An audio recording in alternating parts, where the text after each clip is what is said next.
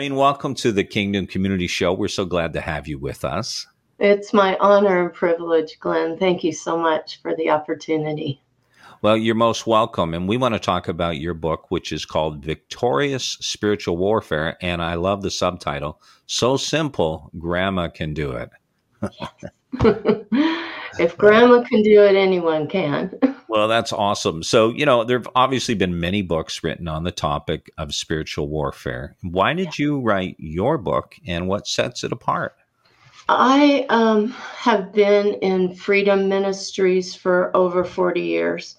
We've been privileged, my husband and I, to travel around the globe and teach seminars on spiritual warfare. And all, I have met so many people, and we're all the same in, in all the nations. People want hmm. their life to be better. They they want to know more about who God is and what He intends for them.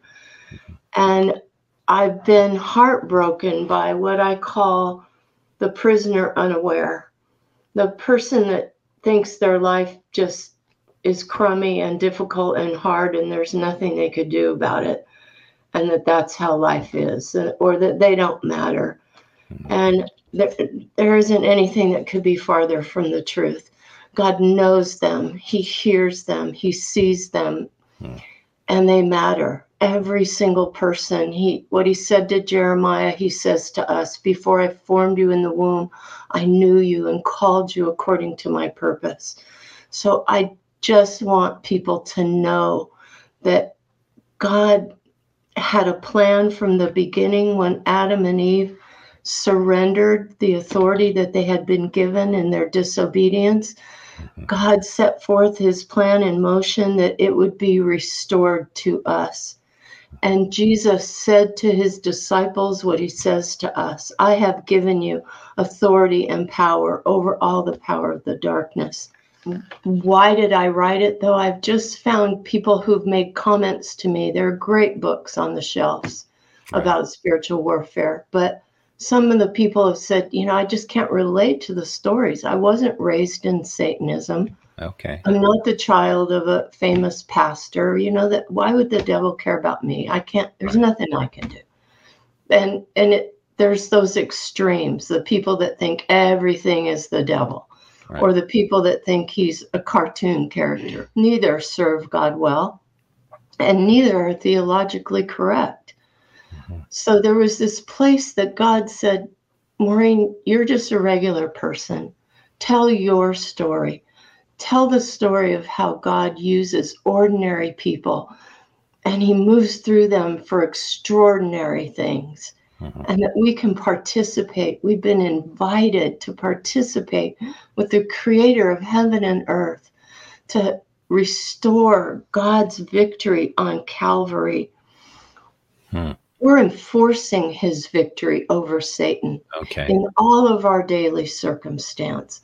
And those that delegated authority is wholly inoperative without the prayers of a believing church. Yeah. Awesome. So good.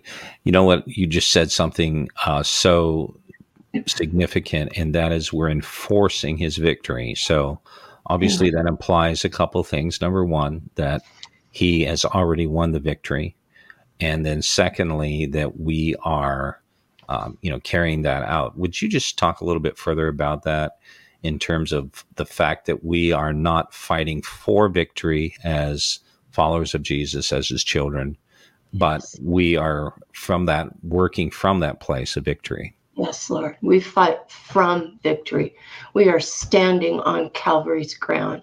As I said in the beginning, Adam and Eve forfeited their dominion. God had given them dominion over all of heaven and earth.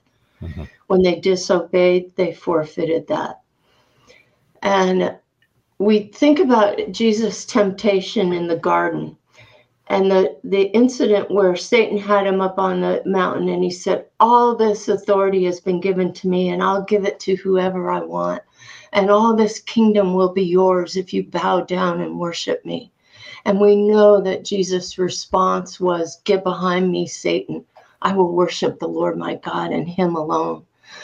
I want you to think for a moment about what Jesus didn't say. Because he wasn't having a senior moment or forget. He said, he didn't say, Oh, come on, Satan, that's not yours to give away. Because at that time it was. Right. But he challenged it and he opposed it. But when Jesus gave his life for us on the cross, and then in his death and in his resurrection, he conquered death, hell, and the grave. And he took back every bit of authority that had been surrendered to Satan. And then, as I said, he has given it to his disciples, those who follow him. And he said, I have given you all authority on heaven and earth over all the power of the enemy. And again, if we think about what he didn't say, he didn't say, I've given you authority and power over the authority and power of the enemy. He said, I've given you authority and power over the power of the enemy. So he mm-hmm. does have power, hmm. but he does not have any authority except what we might surrender to him when we disobey, which we know is sin. Yeah. But God knew we would. And in that plan, that magnificent plan, he also gave us the remedy that we see in 1 John 1 8 and 9. If we say we have no sin, we deceive ourselves and the truth isn't in us. But if we confess our sin, if we are sorrowful for it, He is faithful mm. and just to forgive us and cleanse us of all unrighteousness.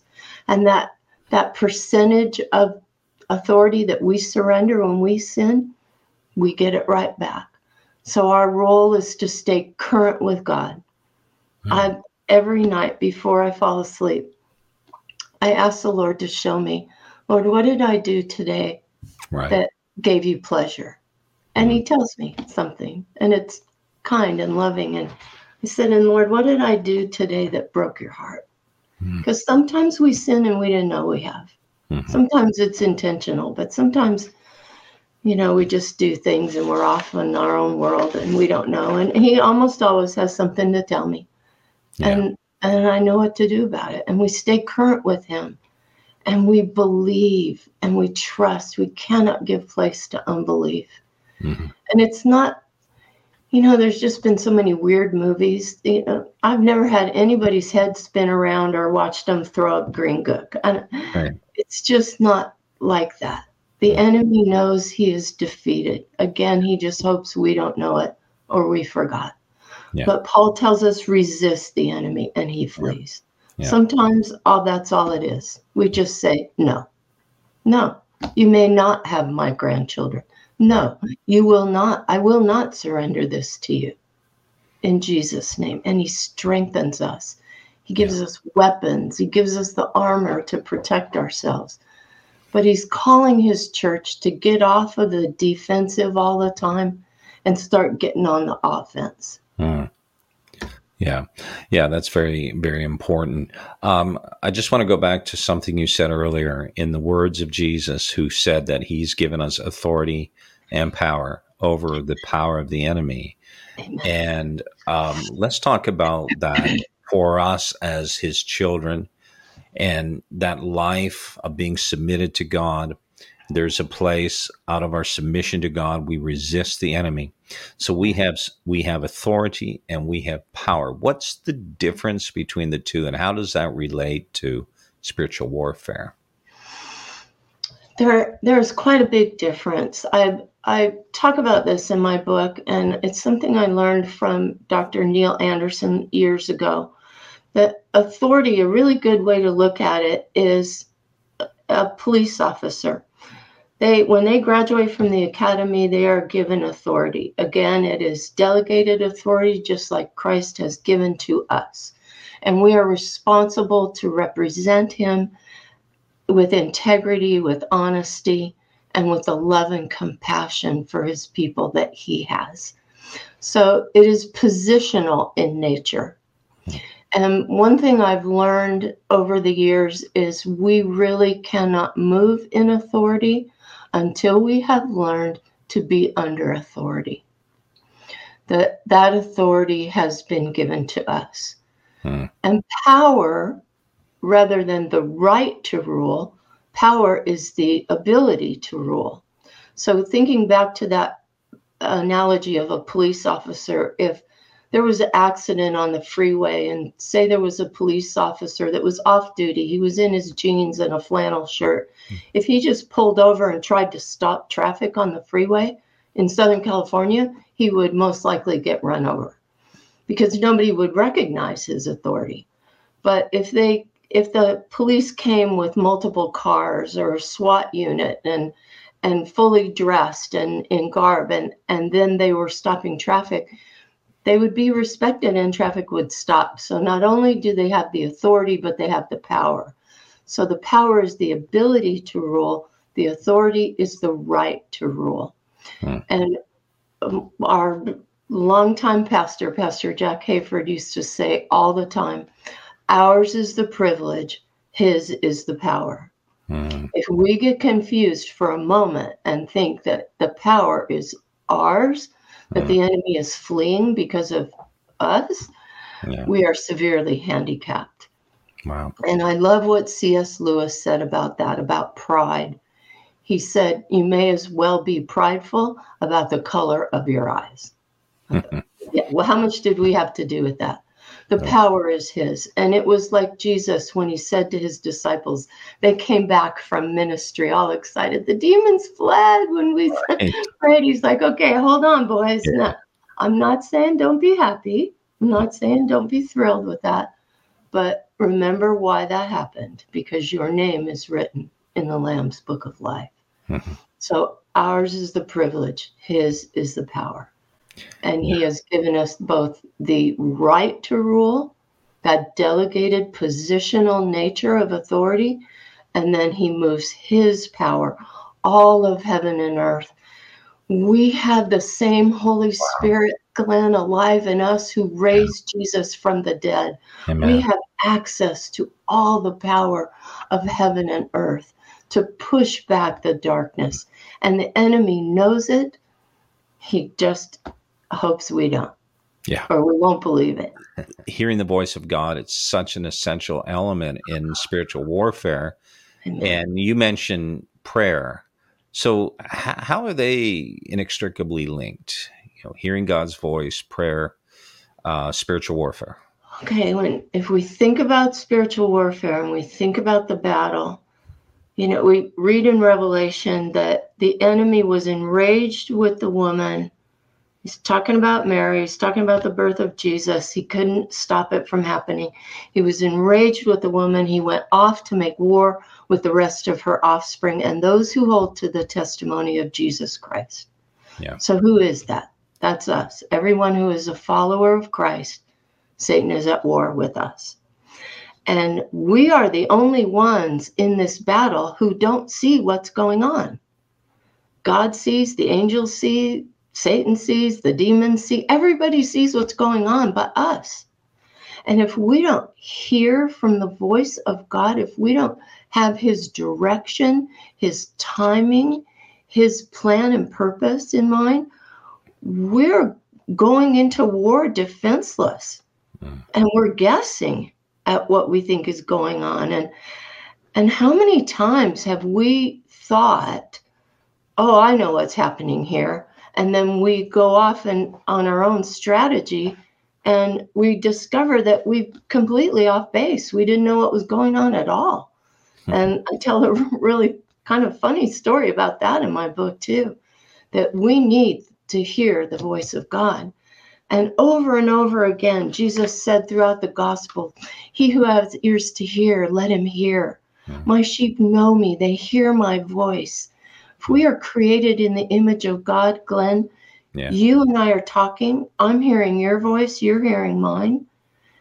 If we're created in the image of God, He is intending to speak to us and He wants us to hear. And He's been talking to me lately about it's time to stop asking Him to bless what I'm doing mm. and start asking Him, Lord, show me what you're doing, yeah. what you're already blessing and show me my part in that. Right. Yeah. And we hear from three voices every day of our lives. Mm-hmm. We hear from the voice of our Father God, a loving Father. We hear from the voice of our own flesh. Now, if we don't think that's a real voice, Glenn, if I said to you, starting today, why don't you and I and all of our listeners go on a 30 day complete fast? Right. Or we can start tomorrow morning. you know, what, what, what is your first thought? Like, I better eat a big dinner tonight. Right. Sure. yeah. Is this cra- lazy? Uh, she's a little crazy. Yeah. yeah. That's the voice of our flesh. So I just wanted to get that out there. Yes. we can recognize we talk to ourselves. And then we hear the voice of darkness that he can't read our minds. God alone knows the heart and mind of man. Mm. But he's an observing being and he watches what's going on and he'll say things to us like, oh, just one time won't hurt you. Oh, you know that. Oh, you remember when you did that? You know, all that stuff. He keeps good records. But the Lord tells us in Colossians the handwritings and requirements that are contrary to us have been taken out of our way, having been nailed to the cross. Past tense. All that stuff God has taken out of our way. But back to hearing his voice. We can't rightly respond to those voices if we don't know who's talking. And that's what the Holy Spirit's gift of discerning of spirits is for, hmm. so that we can discern whose voice we're hearing. And when the Father, when our God speaks to us, we respond in obedience. And one thing I've learned over the years, took me a long time, regretfully, is delayed obedience is disobedience. When God's talking to me, I respond in obedience. Uh-huh. When my flesh talks to me, I respond with discipline. It doesn't happen by trying, it happens by training. Hmm. Calm down, flesh. you know, anything we do with anger, we can do better without it. Uh-huh. We just stop, take a breath, uh-huh. say, Holy Spirit, I surrender to you. When we hear the voice of darkness, we resist the enemy and he will flee. So we have to be aware of God's timing, his purpose. We can't guess. I've prayed for freedom from a, a, spirit of fear more in the last two years than I've ever prayed in my whole ministry because of what's gone on yeah. with the pandemic. But never have those two prayer times been the same because people aren't the same. The Word of God gives us principles for prayer and we want to live in that. Mm-hmm. but there people are unique and their needs are unique and sometimes they don't even know what they really need. God knows. And so i'm listening with one ear to what they're saying to me and i'm inquiring of the holy spirit with the other one is there something else going on here that i can't know about? That and he'll speak to me. And then i inquire of them or sometimes some people forget to ask that next question. If God gives you some revelation yeah. about what's going on, then you have we need to ask him, what do you want me to do with it? Is this for me to ponder in my heart for now? Is this for me to share with another person? Or is this a word just for me? Is this a word for my church that I should share? Mm-hmm. We can't just blurt out everything that we hear. We need to calm down, ask the Lord, what would you have me do with that? Right. And so it's critical in spiritual warfare to know what's really going on underneath what's going on. Yeah. My husband's a car guy. He likes to say, let's look under the hood of that. Right. and it's so true. And, you know, one of the things that I always think about, we see so many people that are struggling today with anxiety, fear, as you mentioned. Of course, it just became uh, just accentuated during during the pandemic. And yet the church in many respects, this is my statement, okay, this is my assessment, has shifted to a place where I think on the good we've identified this. We're not just sweeping it under the carpet and ignoring it and just saying, oh, you just need to do whatever, you know, ignore it or whatever. But we've also come to a place where people are learning to cope and sometimes um, I understand we go through difficult things. You made a great distinction between how do we deal with, you know, our flesh, for example, it's more discipline rather than than obviously something the enemy's doing. But when we're dealing with an outright, you know, demonic uh, attack or oppression, or however you want to term it, mm-hmm. how do we respond to that rather than cope? I mean, there's a war fair. Your book's all about spiritual warfare, but just in closing here, before we move on to the call to action, how people can connect with you, just being very practical, Maureen. How do people in this type of scenario I've just described, you know, how how do they deal with these type of attacks and things that are happening in their life, fear, anxiety, etc., depression? Again, the, the word of God gives us principles. There isn't a checklist prayer, but there are biblical principles. Yeah. God calls us to repent when we have given place to the enemy. So even in sometimes fear and anxiety, if we inquire of the Holy Spirit, Lord, what have I opened a door to in in that finds me here now? What have I stepped into? And sometimes it's unintentional, sometimes it's it is intentional. But there's a place of complacency that I think many in the church have given place to. Um, there is fear and anxiety that comes down to perhaps mistrust. Are we trusting God with who we are and what He has for us? And if we have given place to something like mistrust, we want to repent of that.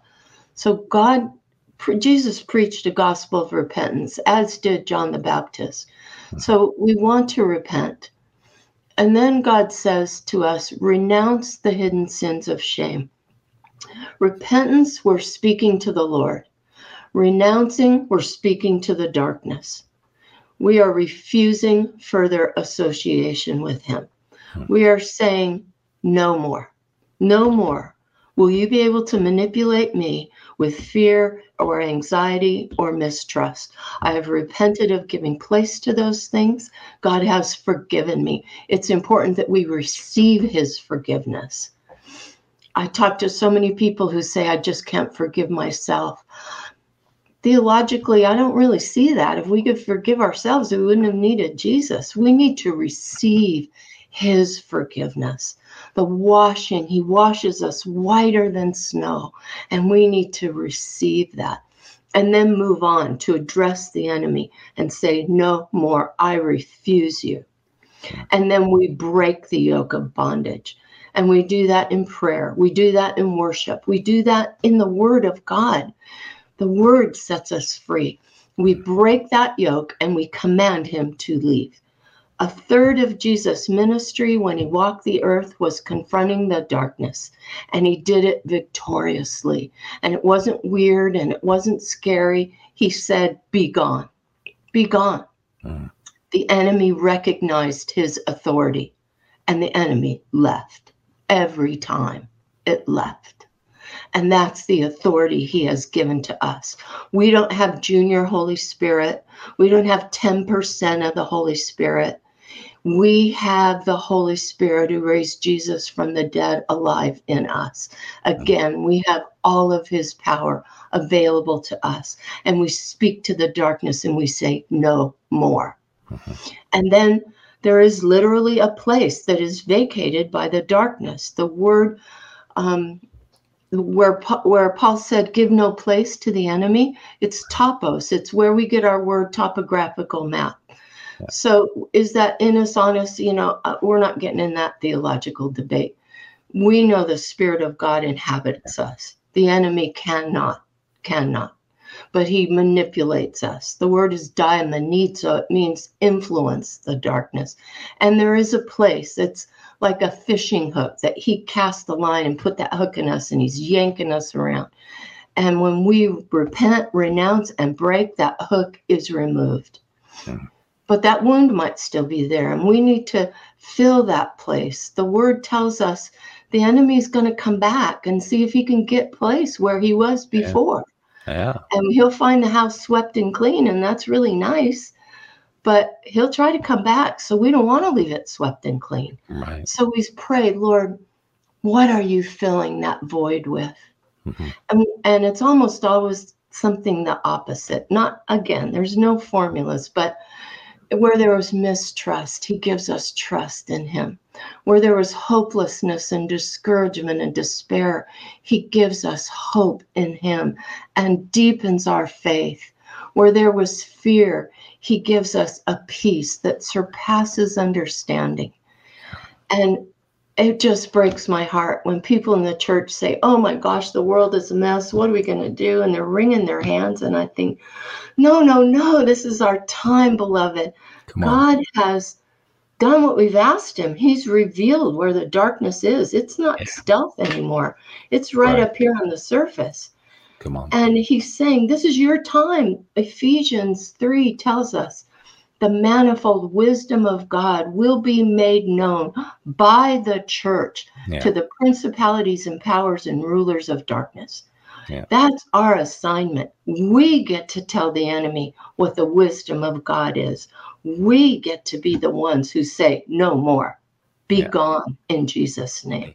On that note, uh, Maureen, just what you shared, you know, people are going to be watching this, listening to this interview all from all over the world, different times. That's the amazing thing about what we're doing. Might be 10 years from now, you know, we don't know. But I would love for you just to pray right now.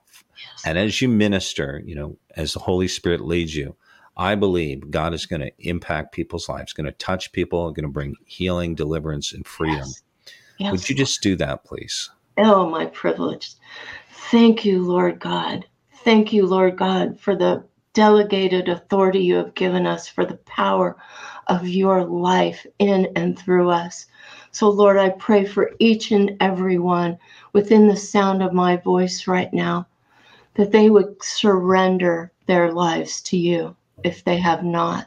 Lord, draw them by your Spirit that they will come with repentant hearts, acknowledging their need of a Savior. Lord, we're all the same, sinners in need of a Savior. And Lord, you have come that we would have life in you and that you will forgive all of our sin when we repent and confess and acknowledge you as Lord. And those, Lord God, for those who are followers of Christ now, both in the last 30 seconds and the last 100 years, Lord, show us where the enemy has taken advantage of our situation or we have perhaps just opened a door, even a crack, and he has willfully stepped in and lied to us and deceived us and brought division in families and hopelessness and despair. Lord, show us those places so that we can repent and then speak directly to the enemy, just as Jesus did. He modeled perfect humanity for us and he showed us how it's done and we declare to the darkness, you may not have my brothers and sisters. You may not manipulate them any longer. You may not lie to them or deceive them or tell them that their life doesn't matter. Oh, beloved, we were born for such a time as this. It is time to stand up and step in. We have the ability to not reflect the atmosphere around us, but to change the atmosphere around us.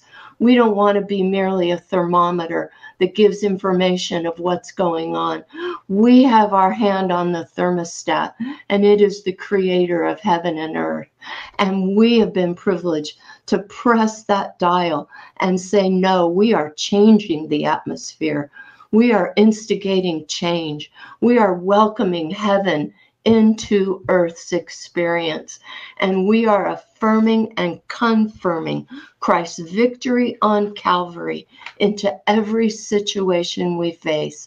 And we declare to the enemy, Your time to reign in us is over. Be gone in Jesus' name. Be gone. And Lord, fill us now. Fill that place vacated with dark by darkness with your life, with your hope, yes. with an increase of faith, with trust in you, for you are faithful. In you, there is no shadow of turning. You hold our futures. Lord, show us, show us what you intend for us, that we may walk in step with your spirit, that all of your promises will be fulfilled. And just like your people Israel, when they entered the promised land, the land that you had already given to them, were there giants there? Yes. Were there battles to be fought? Yes. But you were with them and you made sure there was victory. You said, Jesus, in this life we will have trial and tribulation. I have never seen that on a refrigerator magnet. That's not our favorite scripture. But you go on to say, But take heart, I have overcome the world. I have overcome. And Lord, thank you for the privilege of being invited to partner with you in that overcoming. And Lord, we do it with the grace and compassion and love that you did when you walked the earth. Let us represent you, Lord, and not have freedom just for freedom's sake, but to share the freedom and the hope with others. When people come to us and say, I don't know what to do, we'll be able to say, I felt like that too. Let me tell you what my God did for me. And let me tell you what he wants to do for you. We share our faith, we share our hope, we share our strength, and come alongside you, our brothers and sisters, and speak God's life to you, his victorious life. He created us not to cope with life, but to be conquerors in life, to be victorious. Let us rise in the spirit and be the conquerors he created us to be. In Jesus' name, amen. Amen. Amen. Thank you so much, Maureen. Thank you. And everyone, you've been listening to the Kingdom Community Show with Glenn Blakeney here, and my guest is Maureen Broderson. Been talking about her book, which is called Victorious Spiritual Warfare. So simple, grandma can do it. So, Maureen, yeah, how do people get a copy of your book? Um, I'm seeing my the website scrolling yep. on the bottom of the screen, maureenbroderson.com, simply my name. If you just click on the tab books, there's links to the vendors. It's available at amazon.com, barnesandnoble.com, christianbook.com, and wherever else. It, it's not in bookstore, so everywhere online. Yeah. And thank you. Thank you again, sir, for the privilege of oh. inviting me to share this message of hope. Well, it was such an honor to have you on and really a powerful uh, time of ministry and sharing. Thank you, Maureen.